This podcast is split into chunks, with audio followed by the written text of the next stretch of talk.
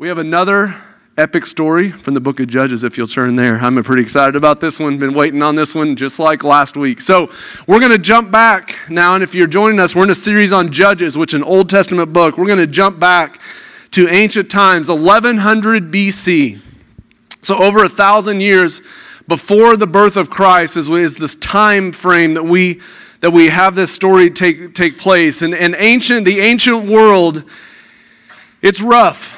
The ancient world is rough. You either conquer others or you are conquered.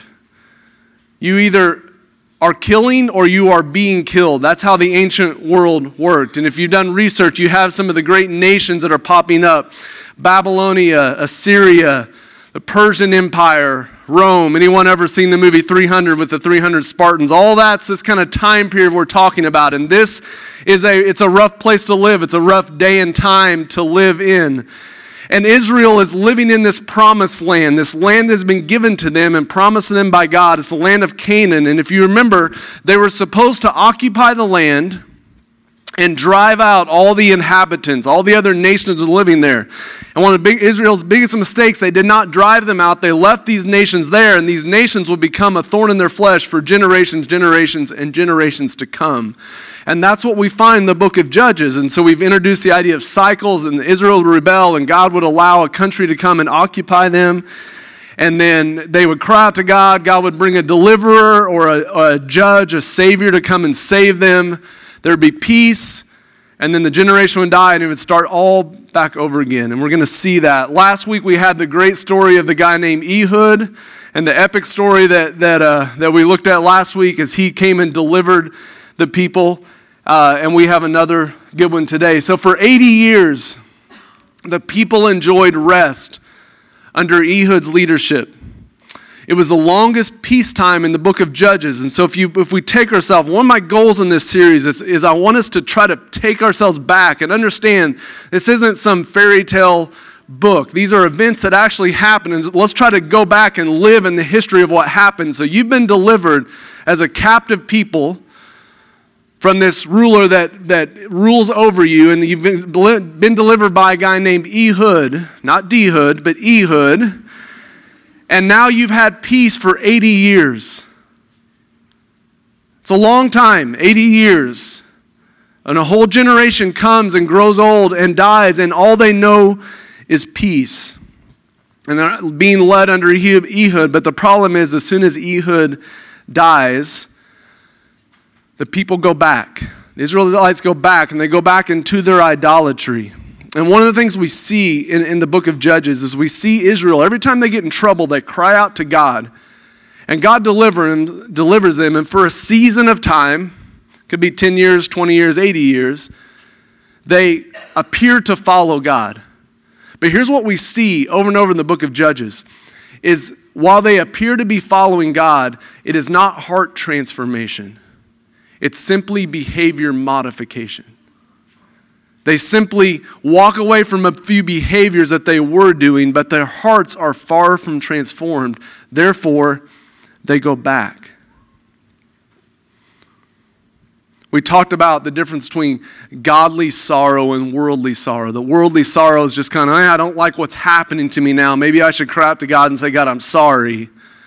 Where godly sorrow is this repentant heart that says, I desire to know God and do what He asked me to do because that's best and it leads to repentance, it leads to church, a changed heart.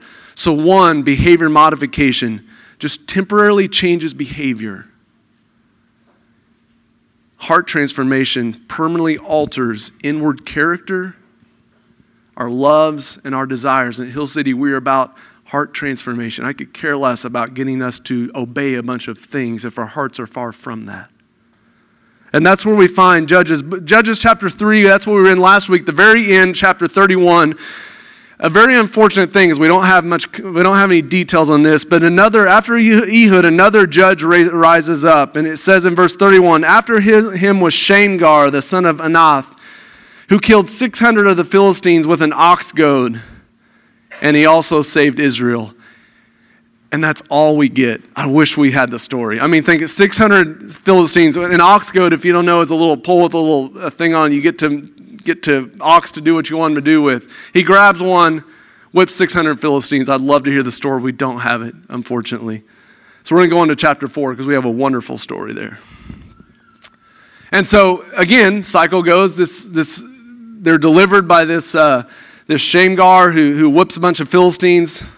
They rebel again. God sends another king to conquer them. Judges chapter 4, let's look at it.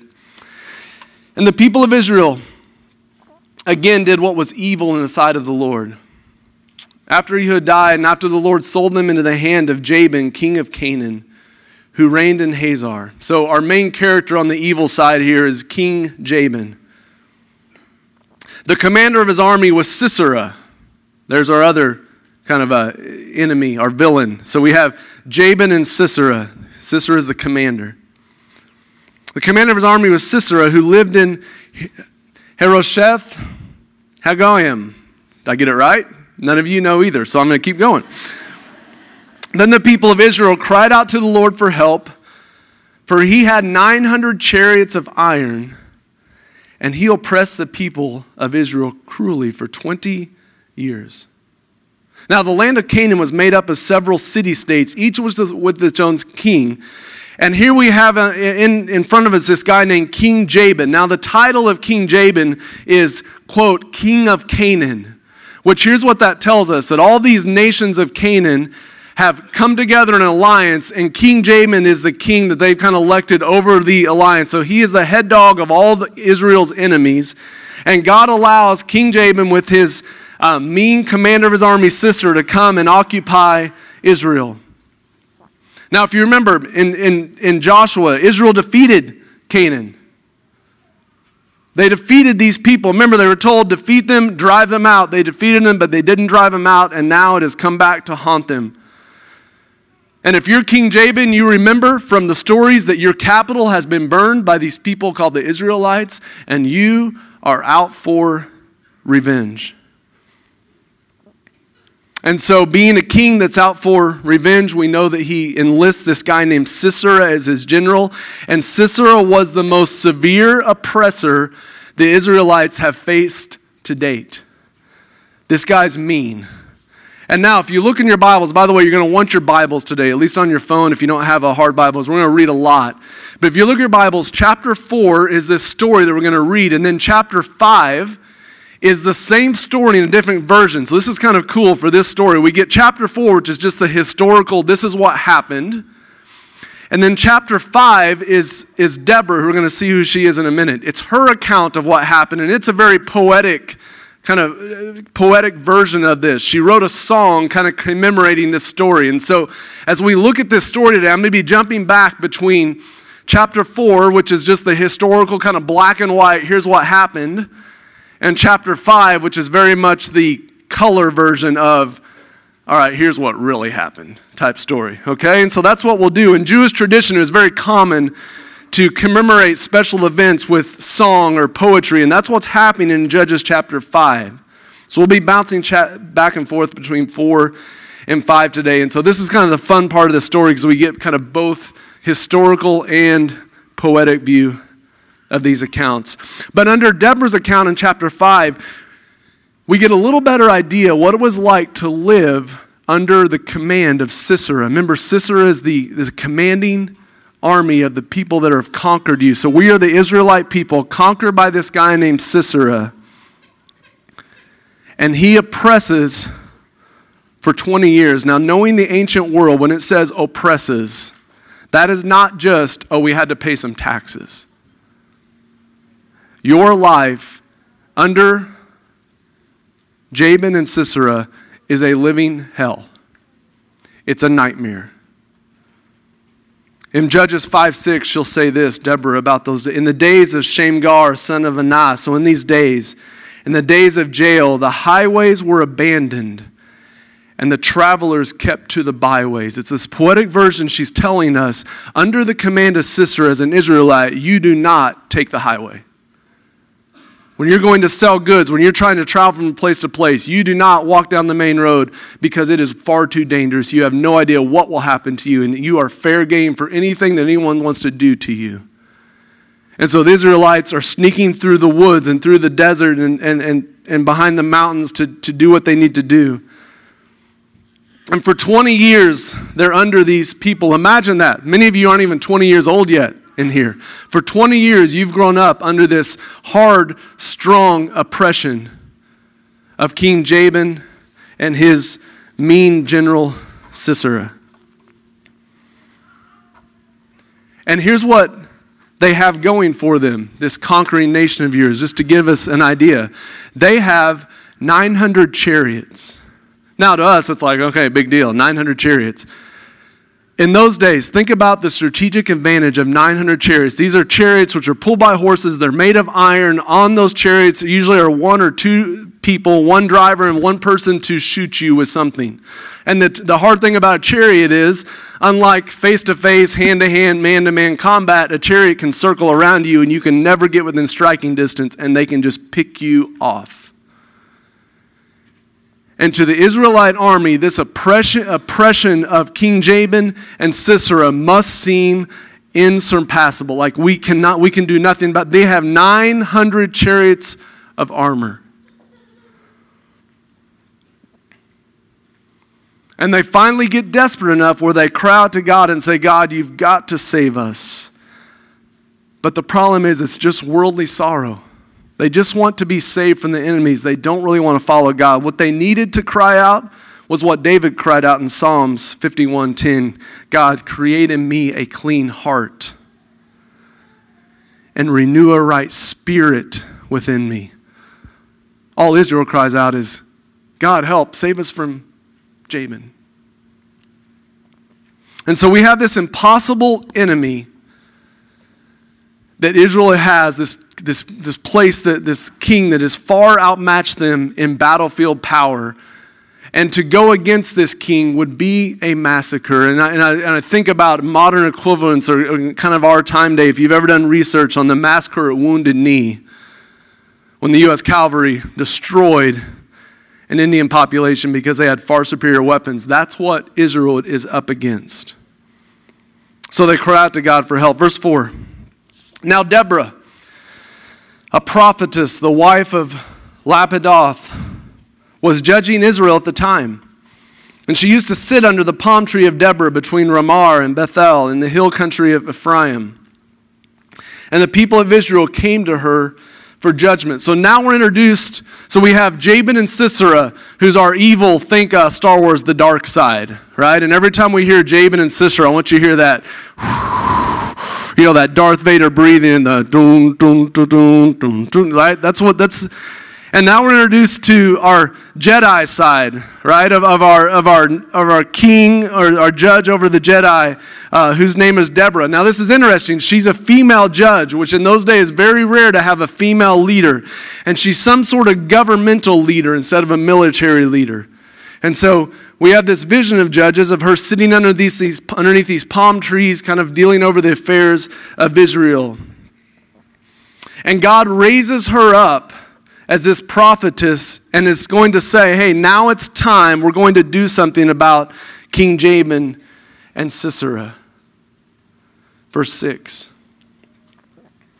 So Deborah, she summoned Barak, the son of Abidomiam the Kadesh, I'm not even going to try, and said to him, Has not the Lord, the God of Israel, commanded you, Go, gather your men at Mount Tabor, taking 10,000 from the people of Naphtali and from the people of Zebulun, and I will draw out Sisera, that's that evil general, Darth Vader, the general of Jabin's army, to meet you by the river Kishon with his chariots and his troops and I will give him into your hand.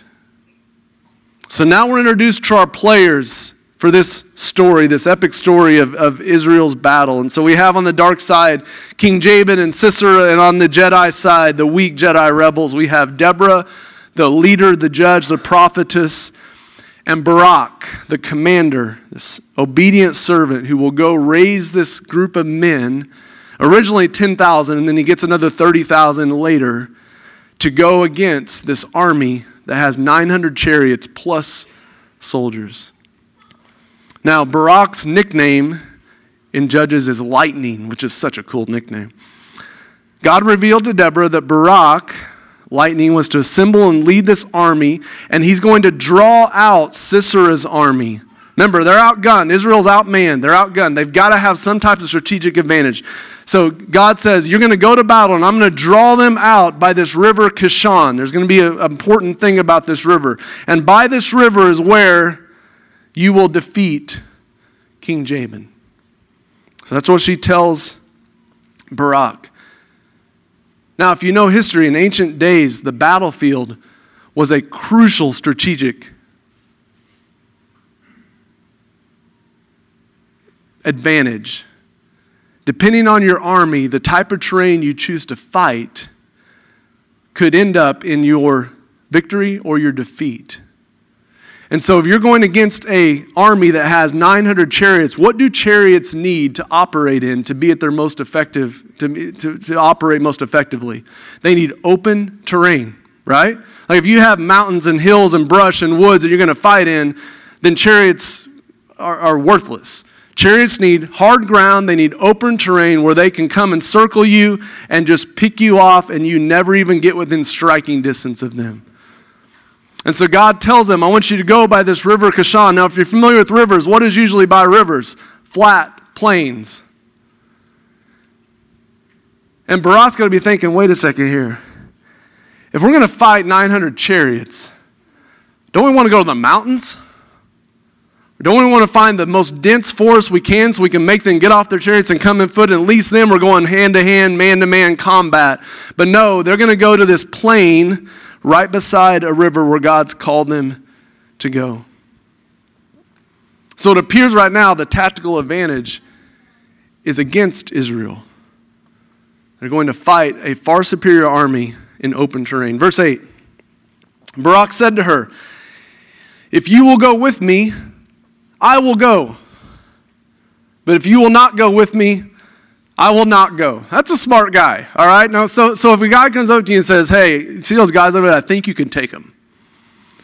The way you want to know if he's really on your side is say, okay, you go with me and we'll go take him, right? And that's kind of what, what Barak says. She says, hey, I want you to go raise an army. I want you to go after, oh, after King Jabin and Sisera and defeat him. He's like, listen, I'm not going unless you're going with me. Now, in the modern or in the ancient world, it was very normal to take important people into battle with you. This would have, would have heightened the morale of the troops. So when they would have seen Deborah as kind of out with them and going with them, their morale would have been heightened, probably helped in them raising and recruiting an army. We have this leader who's, who's going to come with, this female leader is going to come with these soldiers and say, I'm with you and God's with you and I'm, I'm on your side.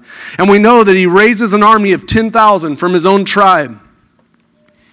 10,000 people. And again, when you consider what Deborah and Barak are attempting, if you're one of those 10,000 Israelites, you have just placed your life in the hands of your leaders. For you to sign up for the Israelite army to come against the conquering nation, you have just signed your death warrant. And knowing the ancient world, there's not just going to be a nice little clean execution. They're going to torture you. They will probably do some terrible things to your family by you signing up for that army. So 10,000 people, 10,000 men have signed up and says, "We will go fight this impossible enemy that has these chariots." And to add to it, you 900 soldiers, you're going to fight without weapons. Because you're an occupied country. And as an occupied country, the thing you were not allowed to have was weapons. So imagine this I'm Barak. Hey, we're going to go fight. Yeah, we're going to go kill these, these, uh, these evil Canaanites. Yeah, grab your pitchfork. Whoa. Grab your shovel. I mean, Israelites are grabbing whatever they have laying around. That's why the judge before grabbed an ox goad and killed 900 Philistines. So don't think this army of Israelites with spears and shields and bows and arrows and all that sort of thing. They are grabbing whatever they can find with a sharp point on it. And they're going to go. In Judges 5 8, in the poetic version, here's what Deborah says Was shield or spear to be seen among 40,000 in Israel? They had no weapons. Over in 1 Samuel, you don't have to turn there. Kind of same thing. They're raising this Israelite army against the Philistines, and here's what, uh, here's what the, the author writes. Now there was no blacksmith to be found throughout all the land of Israel, for the Philistines have said, lest the Hebrews make themselves swords or spears. But every one of the Israelites went down to the Philistines to sharpen his plowshare, his mattock, his axe, or his sickle. All right, 900 brave Israelite not nine, they had 900 chariots, 10,000 brave Israelites. Get your shovel, your spear, and your axe. We're going to war against chariots with this promise that God's on our side. Here's what what Deborah writes in chapter 5, verse 9, about these people that would sign up for this army. My heart goes out to the commanders of Israel who offered themselves willingly among the people. Bless the Lord. Tell of it, you who ride on white donkeys, and you who sit on rich carpets, and you who walk by the way. To the sound of musicians at the watering places, there they repeat the righteous triumphs of the Lord, the righteous triumphs of the villagers in Israel. So Deborah is just in awe that 10,000 here and then another 30,000 would sign up. And she's singing, she's writing this poem, this poem and this song. She's praising the fact that these are brave men who have just signed their death warrant. They were either, either kill or be killed. A, I can't talk today. A peaceful truce is not an option. They are fighting an enemy that has them outgunned, 900 chariots of armor, no telling how many ground troops. And they're going to go, verse 9. And she said to Barak, I will surely go with you. Nevertheless, the road on which you are going will not lead to your glory. She's telling her general Barak, listen, I'll go with you, but the road, that, what we're going to do here is not going to end in your glory. Now, ancient times, it was all about glory. It was all about honor. Not that anything has changed today, but it was all about making a name for himself as Barak, the commander of, of, of Israel. And he'd have this great tombstone. They'd tell his story for years. And here's what she says Barak, you will lead this army, but you will not get the credit. This will not lead to your glory, for the Lord will sell Sisera into the hand of a woman. Ladies, it's your turn. Now, upon hearing this, Barak must have been a woman. Like, this is battle. Is a man's game. What do you mean, sell into the glory will come to a woman? And Deborah arose and went with Barak to Kadesh. And so, what, what kind of a shock this must have been to this general, this courageous general is going to lead this army. He says, You're going to go and you're going to have victory. God's promised you this, but guess what? You're not going to get the glory a woman is going to. Verse 10 And Barak called out to Zebulun and Naphtali and Kadesh, and 10,000 men went up at his heels, and Deborah went up with them. And so you, you get this picture of this army coming together of 10,000 men, and again, another 30,000 will come. We learned that in chapter 5. And they're going to go attack this army. Now, Let's not get the mindset of, oh, 10,000 men, let's walk across, walk a mile or two down the road and have this battle. 10,000 men means you need this whole support system to go with them. Cooks and doctors and blacksmiths and anything you can. In, in World War I, for one ground soldier, you had three support people kind of in the backgrounds helping them fight. So this is a huge endeavor to raise this group of people. And probably took months and months to get them signed up, to get them somewhat trained. Verse 12, chapter 4. When Sisera was told that Barak, the son of Abinoam, had gone up to Mount Tabor, Sisera, the Darth Vader character, called out all his chariots, 900 of chariots of iron, and all of men who were with him, from Harosheth, Hagomeim, to the river of Kishon. And so Sisera says, All right, these Israelites, really? They're going to come against me and my 900 chariots. He hears they've risen, they've kind of raised up an army. And he's like, all right, we'll do this. And he sends them out towards the Israelite army. So we have this battle that's going to be brewing. Verse 14. They've been raising the army, they've been camping, they're waiting on this opportunity to attack. And Deborah said to Barak, Up, for this is the day in which the Lord has given Sisera into your hand. Does not the Lord go out before you? So Barak went down from Mount Tabor with 10,000 men following him. So he's worked, he's, he's raised up an army, he's, get, he's got 10,000 men. They're up on this mountain, which would be a good place to fight chariots. And they're waiting and waiting and waiting. In, in ancient times, it was not, it was not uncommon to have two, um, two armies within a mile of each other. And day after day, they would wait. This is a different time. Everyone's superstitious, everyone has a different God. And, and every day, you would wake up and maybe you would sacrifice a pig and, and, and look at the intestines. And you bring your magician guys over and they'd say, Okay, is today the day? Nope, the intestines aren't looking good. Okay, and they wouldn't fight. And then the next day they would do something and say, okay, it's today the day, and they would look, yes, go. And that was common. If you read many of these ancient battles, not just Israel, just in that time frame, is very superstitious. Everyone had a god, and they ran all of the all of the gamut of what you would understand to really bizarre. And so Deborah believes that the Lord has told her, Today is the day in verse 12 of chapter 5, she says it like this Awake, awake, Deborah. This is, she's saying what the Lord told her. Awake and break out in a song. Arise, Barak, lead away your captives, O son of Aboniam. And so the battle is going to start. Verse 15. And the Lord routed Sisera and all of his chariots and all of his army before Barak by the edge of the sword. So Sisera attacks with his 900 chariots, and what we get in chapter 4 is that Sisera is routed. Now, that word routed means confused or chaos, and so something happens when they attack that causes this whole, uh, this whole army of Siseras to go into confusion and panic and chaos. And these Israelite people, with whatever weapon they had, defeat this army plus its chariots. And we're left to speculate well, what happened? We have chapter 5, verse 19. Here's what she says in her song. We get a little better idea of what happened. Remember, they've been told to go fight by the river Kadesh in this flat place, which would appear that the King Jabin would have the advantage.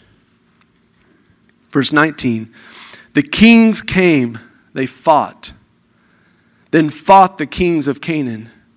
At Taanach, by the waters of Megiddo, they got no spoils of silver, they didn't win. From heaven, the stars fought. From their courses, they fought against Sisera. Verse 21 this is the torrent Kishon swept them away in the ancient torrent, the torrent Kishon. March on, my soul, with might. Then loud beat the horse's hoofs, that's the chariots, with the galloping, galloping of his steeds. Don't you love? That's a great poem. Here's what happens. They come down, Israelites come down from Mount Tabor. They go to this area, Kishon, where this battle's going to happen by this river. Jabin says, and Sisera, huh, well, this is going to be easy. Look at them. They're out in the middle of this flat plain. Let's go. And as they go, here comes a rainstorm. And if you were in Missouri about a month and a half ago, you know what happens when a big rainstorm comes. Waters tend to rise and get out of their banks. And apparently, as, as Jabin is, and Sisera are attacking, rains are coming, the flood, the, the waters start to grow, and they spill over into this flat area. And if you are a fighter and you are riding in a chariot, the worst thing that could happen is the ground would turn to mud because your chariot has just become worthless. And that's what happens. The rivers flood, the chariots are worthless, and Israel, the Israelites clean house. The writer, uh, Deborah says, From heaven the stars fought, meaning that this natural disaster that happened must have come from God who had promised they would have victory. What's, what's the irony of the situation is the Canaanite god Baal that we've talked about, the Israelites worship. You know what Baal is? He's the weather god. How, if you're the Canaanites, very superstitious people, how much did that just throw you for a kink? Wait a second. Baal, this God we serve, the weather God, is supposed to be on our side, and we just get destroyed because of the weather? Nice little twist in the story, a little irony there. And so Sisera's army is destroyed and they start to retreat. Now, in ancient battles, the retreat is when the destruction happened. Usually you would fight for a little bit. One side would see, okay, we're, we're losing here, let's retreat. And the people who are winning would take off after him, and that's when it really got ugly. Verse 15, in, in second part of 15. And Sisera got down from his chariot, Sisera is our Darth Vader character, and fled away on foot. And Barak pursued the chariots and the army to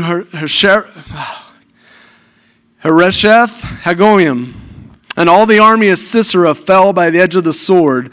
Not a man was left. And so they just destroy Sisera's army, but Sisera is left on foot. Presumably, two reasons. His chariot's immobile now because of the mud, but also his chariot would have been more grand than all the others. He would have been decorated. He's way more recognizable than anyone else. And so he sneaks away, trying to get out of town as the Israelites are coming behind, just kind of mopping up everything behind him. Verse 17 But Sisera fled away on foot to the tent of Jael, the wife of Heber the Kenite. For there was peace between Jabin the king of Hazor and the house of Heber the Kenite. So Sisera takes off running. And in my study, I found out it's about six miles down the road. He gets to this, this little encampment, this little village, and finds a lady named Jael whose husband is gone. And he goes there because they're an ally is an ally of King Jabin. They've come together, and so he's fleeing. He's like, if I can just get six miles to this neighboring village, I can go and hide in there. And he gets there finally. He's exhausted. He's had this battle. He's been running for six miles as people have chased him. And he gets to this lady named Jael, has this village, and goes to his, her tent, and he's thinking, whew, I've survived. As I thought about a modern equivalent, here's what I remember. If you remember the story of, of Marcus Luttrell, the Navy SEAL, up in the mountains. Their unit comes under attack, and he goes and he hides in that neighboring village, and, those, and, the, and the villagers kind of watch out for him for five days and protect him from the Taliban. That's exactly what Sisera is doing. Verse 18 And Jael came out to meet Sisera and said to him, Turn aside, my lord. Turn aside to me. Do not be afraid. So she goes to Sisera. She's like, Come in. It's okay. Remember, this is an ally. So he turned aside to her into the tent, and she covered him with a rug. And he said to her, Please give me a little water to drink. You got to imagine, he's exhausted by now. For I'm thirsty. So she opened up a skin of milk and gave him a drink and covered him. And he said to her, Stand in the opening of the tent, and if a man, if an Israelite comes and asks you, Is anyone here? just say no. So Sisera has completely entrusted himself into the hands of this ally, this woman named Jael. And he's so confident and so arrogant that he eats and he drinks and he falls asleep. But he's protected now. The problem is, if you remember the prophecy that Deborah told Barak, the glory will not be yours, it will go to the hands of a woman. And so Sisera is asleep under this blanket. He's had nourishment. He's gotten water and milk. He's in Eastern tradition. Now she's protecting him. He's under the protection of this village. And he falls asleep underneath this blanket he's so overconfident. But while he's asleep, Jael, this woman, being a tent dwelling people, or living in tents in this little village, she goes to her tent and she pulls up one of the stakes that holds down the tent. And in Easter, in this tradition, the women were the ones that set, set up and tore down the tents. She's very used to hand, kind of handing a mallet and a tent peg. And she sneaks up to Jabin, who's asleep. I'm sorry, sleeps under, under Sisera, who's asleep under the rug. And she takes the tent peg in her hand and she drives it through his skull. Verse 21.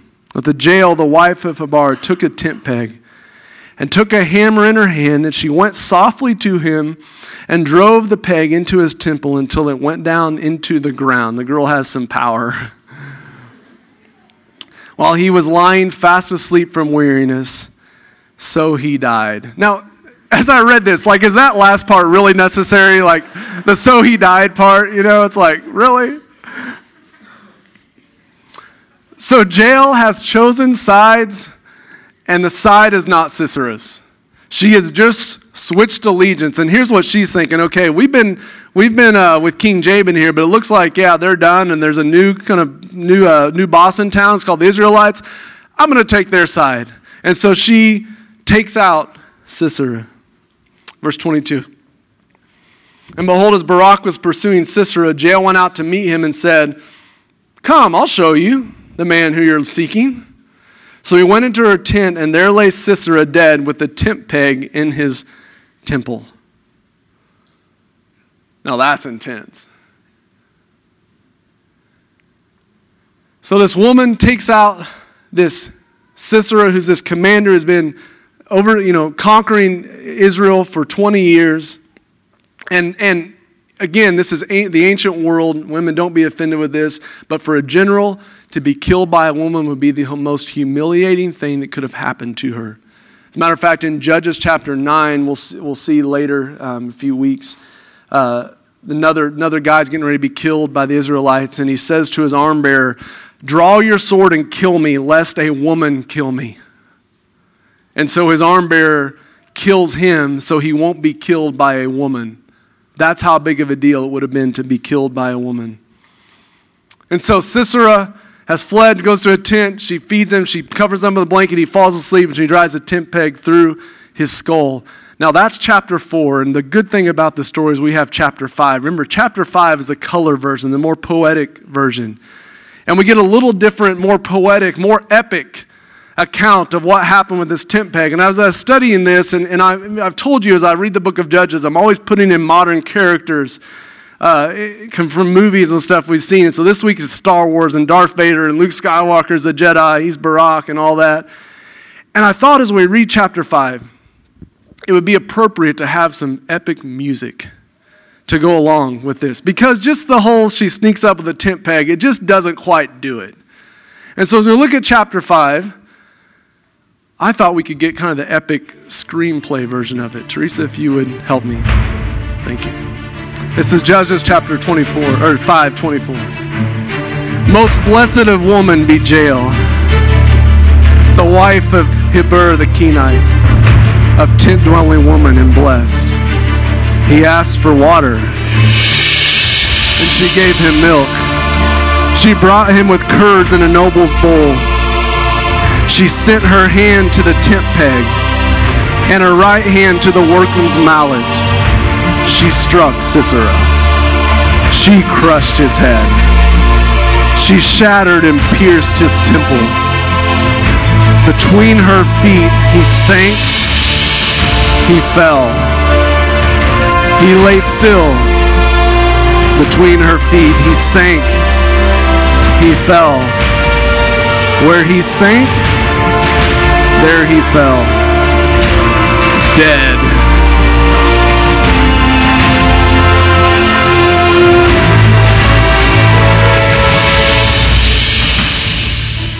That just makes it so much better, doesn't it? Oh, I love chapter five. When I was studying this like a month or two ago, Katie was sitting beside me. I was like, Katie, you gotta hear this. This is so cool. I've been waiting for that moment for a month, over a month now. Whew. All right, I'll come back now. So Israel's enemy Sisera is dead. It's time to finish off the Canaan army. Verse 23 And so on that day, God subdued Jabin, the king of Canaan, before the people of Israel. And the hand of the people of Israel pressed harder and harder against Jabin, the king of Canaan, until they destroyed Jabin, king of Canaan. Again, let me remind you what was at stake. As fun as, as fun as that was, and the tent peg and all that, let remind you what's at stake for Israel. Let's take it to our day. Let's say that Hawaii revolts and they decide, you know what, we have the prettiest state out of the 50 and we kind of want to be our own country because we used to be. And so we're going to just revolt against the United States and we're going to claim our independence. And what would happen is we'd go in with a few troops and maybe some, some, uh, some aircraft and we would blow up a few military things. And eventually they would raise up a flag and say, All right, we're done. Peace. And we would sign a peace treaty and then we would go rebuild Hawaii, the things that we destroyed, and help kind of get their economy back going. That's modern day.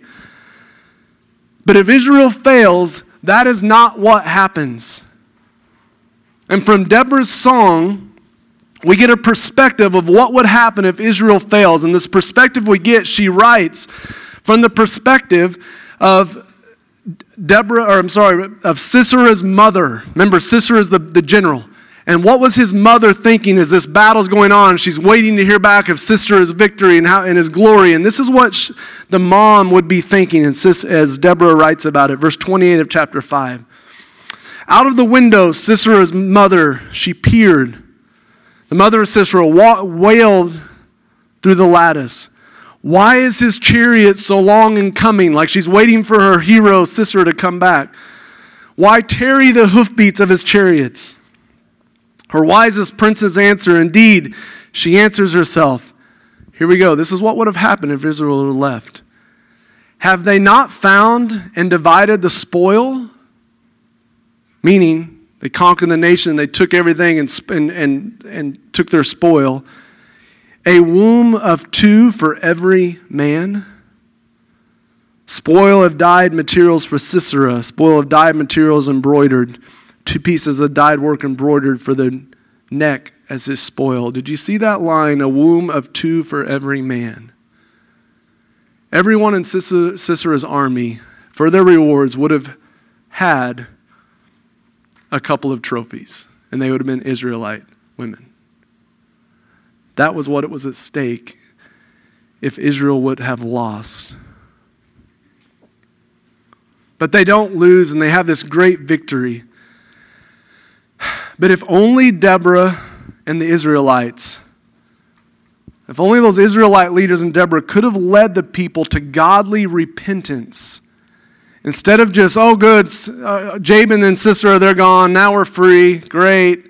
If they could have led them to godly repentance, how many more lives and destruction that we're going to read about in the next few weeks would be spared? Because just like last time, this group of people, though they've been rescued will rebel from God.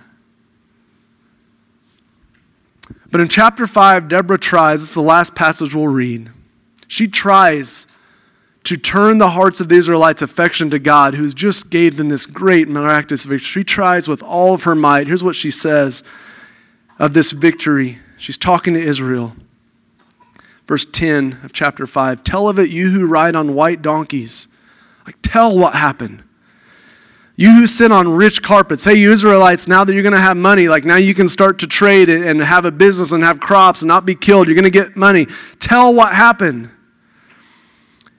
And you who walk by the way, those of you that actually go on the highway now, talk about what God did. To the sound of musicians at the watering places, like make songs about this, make songs about the Lord's faithfulness. There they repeat the righteous triumphs of the Lord the righteous triumphs of his villagers in Israel, these people who obeyed God and showed faith in him. Tell about it. Then down to the gates marched the people of the Lord, meaning they can finally leave their protected cities and go out and they're free. And here's her plea to the people of Israelites. Tell about it, talk about it, think about it, sing about it, pray about it. Because Deborah knows, just like us, and here's where we bring this to us, that faith is not this one time, just boom, God drops this epiphany on you, and then from now on, all of your problems are gone. I never have any more struggles. I never worry with unbelief. I never have addictions. It's not like that. So I work with a lot of millennials. A lot of millennials just hoping that God will just do something. God, just do something. Just do something. And then they kind of think that God will just like boom and everything will be fixed in their world. That's not faith. That's not biblical faith. Biblical faith is I wake up today and I say, Today I'll serve the Lord. And I serve the Lord. And when I fail, I trust in the gospel for my righteousness. And I go to bed tonight and I sleep sleeping that my righteousness was attained on the cross and not my performance today. And then tomorrow, guess what I do? I wake up and I'm faithful to the Lord. And I go to sleep. And I wake up and I'm faithful. That is faith. That's a Christian life. And if many of you come here and you're wanting some big emotional, like, boom thing where God drops this bomb and you just you cry, oh, thank you, Jesus, everything's fixed. That's not faith. That's not the Christian life. And that's what Deborah's trying to tell these people. Yes, you've had this great victory in your life, but if you think this one victory is just going to do it for you for the rest of your life, you're fools.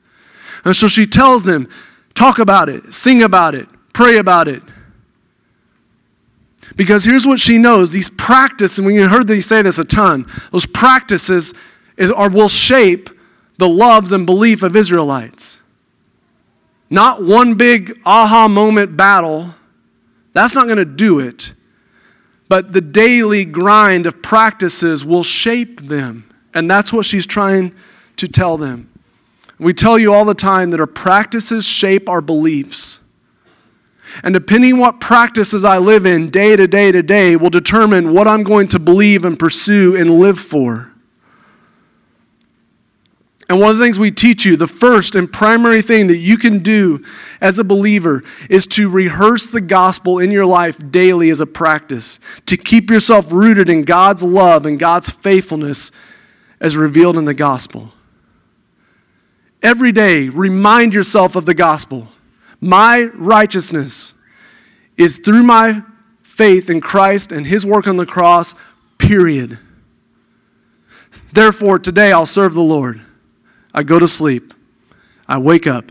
My righteousness was attained 2,000 years ago on the cross. Therefore, today I'll save, serve the Lord. And I go to sleep. And that is faith. That's the Christian life. It's not some emotional thing. We don't, we don't do fog and smoke and, and big emotional power anthem songs, or we just don't do that. Because that's not what's going to change things. That will change behavior for a while. We'll leave on Sunday, oh, yeah, let's go, everyone. But we know if real heart change is going to happen, it has to come through that power of rehearsing the gospel and living in the gospel for our salvation. And that comes through practices preaching to myself, rehearsing the gospel to myself, talking to myself. There's a great quote by um, a guy named C.J. Manning. He says this Most of our unhappiness in our lives comes from listening to ourselves instead of talking to ourselves. There's a practice of talking to myself where I wake up today and I say, listen, today, because I've been saved by faith, today I will live what God wants me to live. And listen, I don't always want to do that. You know, there's things in my life that I would rather at the moment not do what God wants me to do. But this practice of preaching the gospel says if I want to stay, continue living in the love and the grace of God, I need to do this because that's what's best for me. And I'm preaching that to myself. Like when I became a pastor, God didn't all of a sudden hit me with this thing and I don't have any temptation to sin anymore. No, it's all over me. And so I fail. But as I win, it's through preaching the gospel to myself over and over and over. A book that I encourage you guys to read. It's a real small one. It's, a, it's by a guy named Milton Vincent. It's called a gospel primer or primer, whichever however how that works. I always say primer, but I think smart people say primer. Milton Vincent, a gospel primer. And here, the book is about preaching the gospel to yourself. Here's what he says There is simply no other way to compete with the forebodings of my conscience, the condemning of my heart. You ever, your heart ever condemn you because of your sin? And the lies of the world and the devil than to overwhelm such things with the daily rehearsals of the gospel. He'll say to each and every day, you'll have forebodings of your conscience. Each and every day, your heart will condemn yourself. You'll think there's no way God could forgive me for that. Each and every way, every day, you'll buy into lies. If I just had this, then I will be happy. I'll be successful. I'll be content. Whatever this is. And the way to combat that is what Deborah's trying to get the Israelites to do: is preach to yourself the gospel, God's love for you, His victory for you. Each and every day. Hill City, you remember a time when you were just unwise or stupid or a bonehead and the Lord protected you? You remember a time? Anyone think of that? I can think of several. Rehearse that. God, thank you for that. I was an idiot. And by your grace, you protected me. I almost died, but you protected me. I'm going to preach that and relive that, that victory you did in my life. Hill City, can you think of a time when God disciplined you? At the time, you cried out, God, why would you do this to me? And you look back and say, okay, now I know why God did that to me. Thank Him for that. Rehearse that. Preach that to yourself. One of the mistakes Israel made, parents, I'm going to talk to you for a second.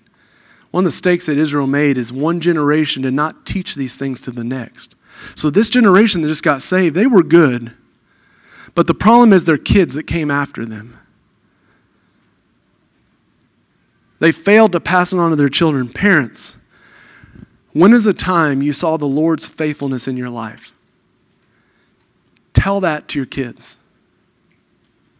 Teach them the Lord's faithfulness in your life. Teach it to the next generation. We have a bunch of kids here. Kids, ask your parents sometime this week Dad, Mom, tell me a story of something great God did in your life. Ask your parents that. Let's teach it to our kids. So, Deborah's plea to Israel let's sing about this, let's talk about this, let's pray about this, let's speak it, let's preach it to ourselves so we can stay in God's love. Because when I start with the gospel, and this is how I'll finish, when I start with the gospel and I preach that to myself, then all of a sudden the commands that God tells me to do, I start to view those commands in light of the gospel. One of the questions we ask you a lot do you see God as a giver or just someone that requires obedience? Meaning, the commands that God gives you in the Bible, is He giving you His best and saying, do these because this is how life works best and it'll go better for you if you do this?